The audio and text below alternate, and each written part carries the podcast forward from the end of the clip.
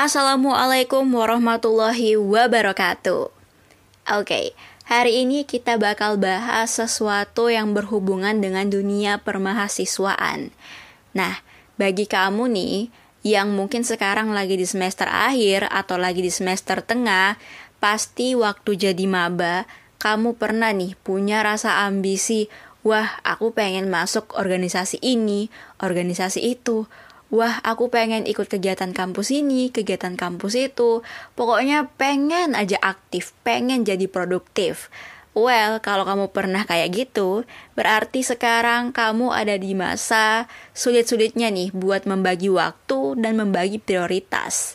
Dan mungkin saja nih kamu terjebak dari yang namanya toxic productivity. Well, mungkin aku mau refresh sedikit ya tentang toxic productivity. Jadi, toxic productivity adalah sebuah obsesi untuk mengembangkan diri dan merasa selalu bersalah jika tidak bisa melakukan banyak hal. Nah, gimana sih toxic productivity itu berdampak sama hidup kamu? Nah, jadi itu tuh akan membuat kamu kesulitan untuk beristirahat. Dan kamu tuh akan merasa bersalah jika dalam sehari tuh kamu nggak melakukan apa-apa yang menurut kamu itu tuh produktif. Dan perilaku ini akan membuat pekerjaan kamu malah menjadi kurang efisien. Dan kamu sering kali merasa kurang fokus karena kamu terlalu banyak memikirkan tentang pekerjaan ini dan pekerjaan itu. Well, apa sih ciri-cirinya ketika kamu itu udah termasuk toxic productivity? Oke, okay, yang pertama, pekerjaan yang kamu lakuin itu merusak hubungan kamu dengan orang lain.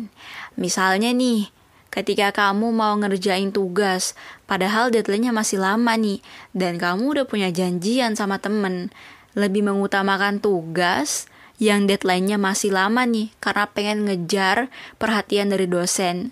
Biar kamu bisa dinotis karena kamu cepet ngumpul. Tapi kamu jadi batalin janji deh sama temen. Alhasil temen kamu udah males kalau punya janji sama kamu lagi. Yang kedua memiliki harapan yang tidak realistis untuk diri sendiri. Hmm Bermimpi itu boleh ya mungkin. Asal jangan ketinggian. Balik lagi, kalau kamu mimpi ketinggian, tapi kamu mungkin gak maksimal dalam menjalani untuk menggapai mimpi itu, ya pasti kalau kamu jatuh ya sakit juga kan. Oke, okay. yang ketiga, sulit untuk beristirahat tanpa memikirkan pekerjaan ataupun tugas ataupun hal-hal yang mau kamu lakuin. Seringkali nih orang-orang begadang, apalagi mahasiswa ya. Itu sebenarnya cuma overthinking doang, tapi ngerjain enggak. Ngaku aja, pasti kamu biasa kan. Dan yang terakhir nih, hampir merasakan burnout. Waduh, ini kayaknya sering ya di kalangan mahasiswa. Burnout adalah makanan sehari-hari. Ketika kamu udah kehilangan fokus, udah capek, udah jenuh, udah bosen, ya udahlah, terserah seadanya aja ngerjainnya yang penting kelar. Itu adalah kebiasaan buruk yang akan merusak potensi-potensi yang mungkin terpendam nih dalam diri kamu. Mungkin kalau kamu kerjain secara maksimal, pelan-pelan, dan mengambil kegiatan sesuai dengan kapasitas kamu, semuanya akan maksimal. Jadi buat kamu nih, mahasiswa yang lagi aktif-aktifnya berorganisasi dan juga banyak kegiatan yang juga mungkin dilanda banyak tugas kampus, kamu harus kenali terlebih dahulu diri kamu, tahu batasan dan potensi diri. Jangan sampai kamu jadi kebablasan nih sampai melupakan tanggung jawab kamu sebagai seorang mahasiswa, yaitu ngerjain tugas kampus di mana pasti ada tugas pribadi dan ada tugas kelompok.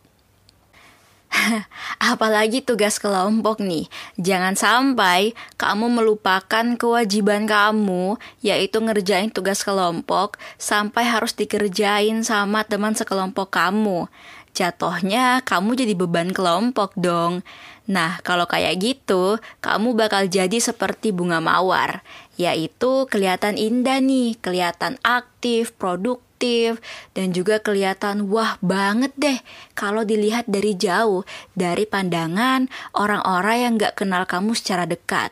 Tapi kalau dari dekat kamu tuh kayak batangnya mawar gitu, berduri. Kamu melukai orang-orang di sekitar kamu. Dengan kamu gak bertanggung jawab, kamu tentu saja menjadi beban sekaligus duri bagi mereka. So, jadilah mahasiswa yang tahu batasan diri dan juga jadi mahasiswa yang menghindari toxic productivity. Tahu batasan tapi tetap produktif. Oke, sekian untuk hari ini dan sampai bertemu di Ngops Podcast episode selanjutnya.